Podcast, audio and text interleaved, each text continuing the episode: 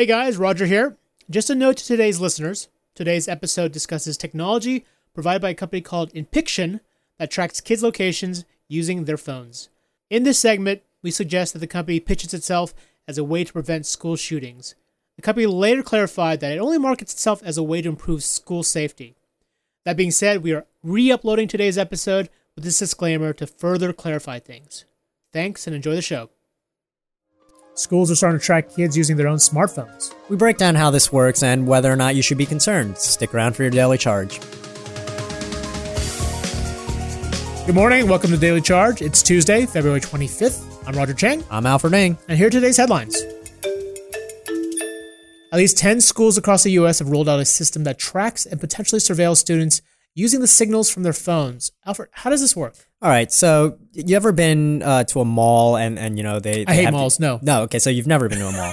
So there's these things called radio frequency scanners that Mm-hmm. pick up signals on your phones that are things like your Bluetooth signal, your Wi-Fi signal, um, some in some cases like your cell frequency signal, Mm. um, and it uses that as a location tracker instead, right? So So the idea that these phones are constantly pinging the network for a connection, and it's that ping they're tracking Yeah. and, using to locate you. So they're able to do that and say like, okay, there's a phone here, there's a phone here, and unless, unless these phones have some somehow gained sentience and are walking on their own, they're most likely attached with a person.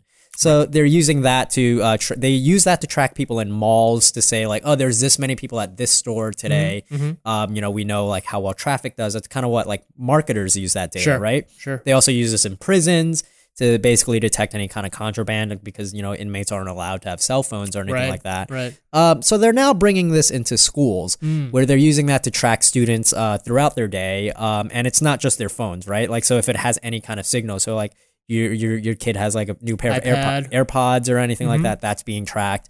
Um, and you know, obviously there are some kids that are too young to have phones. Right. So this company Inpixon decides, hey, we are going to introduce uh, wristband trackers for them, where it, it basically kind of works like a Fitbit.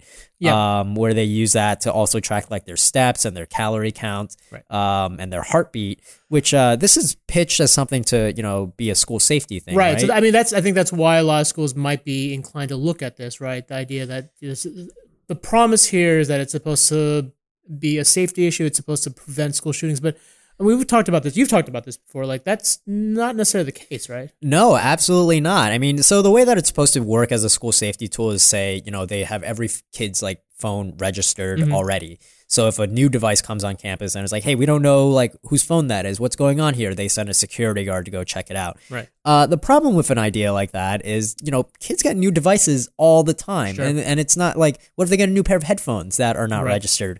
Then then it becomes like sending a security guard every day for something like that. Also, I mean, for a lot of the school shootings, they're often they're done by students who would Yeah, be they in the would be registered right? So they yeah. wouldn't actually be flagged. Yeah, exactly. So I mean, that's the problem with a lot of the technology uh, being, you know, proposed as school shooting Mm-hmm. prevention, where there's absolutely no proof that this technology works. But obviously, Well, like, that said, though, I mean, I get that it's a very specious argument, the preventing school shootings. But uh, in terms of preventing, I guess, unwanted people, strangers, like adults who mean to do harm, like this system would actually trigger like the security would, alert security that like these. I mean, yeah, but why would you? Okay, so try convincing a school board to spend 1.4 million dollars Mm-hmm. on something like this to prevent just a guy that you don't want on campus, like Right. an annoying person, or or try convincing them saying you can use 1.4 million dollars to, to stop shooting. stop shootings. Yes. Like they use Yeah, yeah, that logic a lot because like fear is what sells. So that I mean that's a really good point. Though. Are schools really doing this? Are they using the school shooting thing as a reason as the the impetus to actually get the money, and then but they're really actually using it to like track kids? I mean, I don't see schools making this pitch that much so much as I see These you know, companies. companies making this Right. pitch to get schools to spend money on them. Um, and I think the onus is really on them, right, to prove that this technology works because like ultimately schools are spending this money and Yeah. and you know I don't know how well funded the school districts are in your area, but you know across the country it really is like they're kind of starved for resources. Absolutely. And you could be pay, using that money to pay teachers more. You could be using Mm-hmm. that money to pay for more guidance counselors or after school programs that would, you know, actually help out the kids eh, rather than these security systems that, you know, might be helpful one day, but like Right. the rest of the time it's, it's, there. It's, it's fascinating debate because um, I look. I'm not. I have two kids. I'm not averse to um, putting trackers on my kids, frankly, which I know you think is is uh, you know a privacy issue. But the, the key difference here between what this is and what I'm thinking about is like this would be a tracker that I would put on my kid that I would have control over, right? That would be yeah, cellular. yeah, you could sell that data on your kids. you know? Exactly. Yeah. Exactly. If Google wants it, I, I'll, I'll, you know, if they Yeah. me, give me enough money, I'll do it. But um, the fact that it's a school doing it and it's only limited to the school is, uh, and it's it, it's an opt out program. Like, Yeah, you, have to tell them, please don't track my kids. right. And than- also, if parents do opt out, doesn't it make the system kind of irrelevant? Uh, well, not only that, but it's also like even if you opt out, you are still being tracked in a way, right? Like Mm. if if I'm not in school one day because I opted out of being in class, and they have the attendance sheet, and they say, "Oh, Alfred wasn't here today." I mean, like they have that data still. Mm. Right, Like, right. Omission of data is still like data that's collected. That is a fair point. Um, but yeah, it's it's a I mean it's a fascinating thing because like I think there is a line like parents, you know, from our perspective, it's we are definitely willing to bend privacy rules Yeah. when it comes to keeping our kids safe. Right, that's ultimately Yeah. the priority. So, um, but how it's done is is uh, the execution is really the key, and like I don't know. Like if- I said, I mean, like I don't know think, if like letting the school handle it mm, the best thing. I think a lot of it comes down to like a heat of the moment kind of thing, right? Right. Where it's like if there's a fire in a building, like you wouldn't care about like privacy issues Yes. there. Yeah, but yeah, yeah. like I guess the question is like how often is a building on fire? And like would you want to have your privacy invaded the rest of the time so that it would save you in that situation? It's an interesting debate because with school shootings and the frequency of school shootings, and I and we can take off the table the fact that maybe this thing doesn't even isn't super Yeah. effective one, but in the terms of the argument, like if you made the argument that this prevents one school shooting, I think for most parents that would be enough. Oh well, To yeah, take away the yeah. I mean, obviously, right? one school That's- shooting, I think like, that's- more than yeah, and I think that's why the argument is so compelling, even though it may not be as effective as these companies claim. Right. I mean, yeah, I mean, that's the idea, right? They say, you know, you're trading off your privacy for safety. Right. But if you're not actually getting the safety that they're promising, are you actually trading anything off? Right.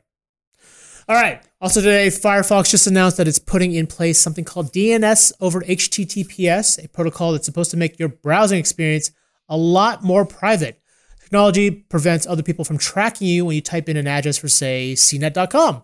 Uh, Firefox and its creator, Mozilla, has long been a champion of privacy, although folks are still using the Chrome browser. Alfred, what do you think? Let me just preface this by saying that the Chrome browser also does this, but you have to turn it on by settings. Yes. And if you've watched the show before, you understand how frustrated I get about default settings. Yes. But um, I kind of want to just break down what DNS Sure. over HTTPS is, just because it's a lot of it's like a lot of It's alphabet lot. soup It's here. a lot of letters. Yeah. Um, Um, yep. Mm-hmm. So DNS, think of that as like a phone book, right? So the, the way the internet works is that like you, you type in a URL and you go somewhere, right? But the URL is not what like is actually going Right. on behind the scenes. You're going to like the IP address, but you're not you're gonna you're more likely to remember cnet.com over like 10.1.82 whatever. Yep. Um, it's the same way like you don't remember everyone's phone number, but you have their contacts like listed Mm-hmm. there. So that has been like how the internet has worked for like decades, and that has been sending over HTTP for a long Yep. time, for a really long time, which is not good because that's not encrypted, and like your ISP, uh, another acronym, I'm sorry, your internet provider can like use that data and say, oh, this person goes on CNET a lot. Let's put like tech advertisements Yep. for this person. Yep. Um, so once it's encrypted, then it becomes kind of a way to say like, hey, uh, you can't like look at this Mm-hmm. data anymore. And the thing that Mozilla is doing is like is a very big deal that they're making a, a default Yes. option where you don't have to do anything, which is how things should be. Right. Well, look, Google, which owns the Chrome browser, makes a lot of money on advertising. So, like taking that taking that feature away or taking that ability to to peer into what that traffic looks like, you know, yeah, it's not great for his business. So so DNS based ad ads are a lot more for internet service providers than they are. Okay. for like your browser. Right. Um, because like if you search stuff by HTTPS, that's also encrypted. Um, Yeah. so Google has a lot more ways of targeting your ads, like rather than using that kind of security. I don't know why they haven't made it by default. They Yeah. absolutely should. Um, I just don't know how much of their money like actually comes from that. gotcha. For the Daily Charge, I'm Roger Cheng. I'm Alfred Ng. Thanks for joining us.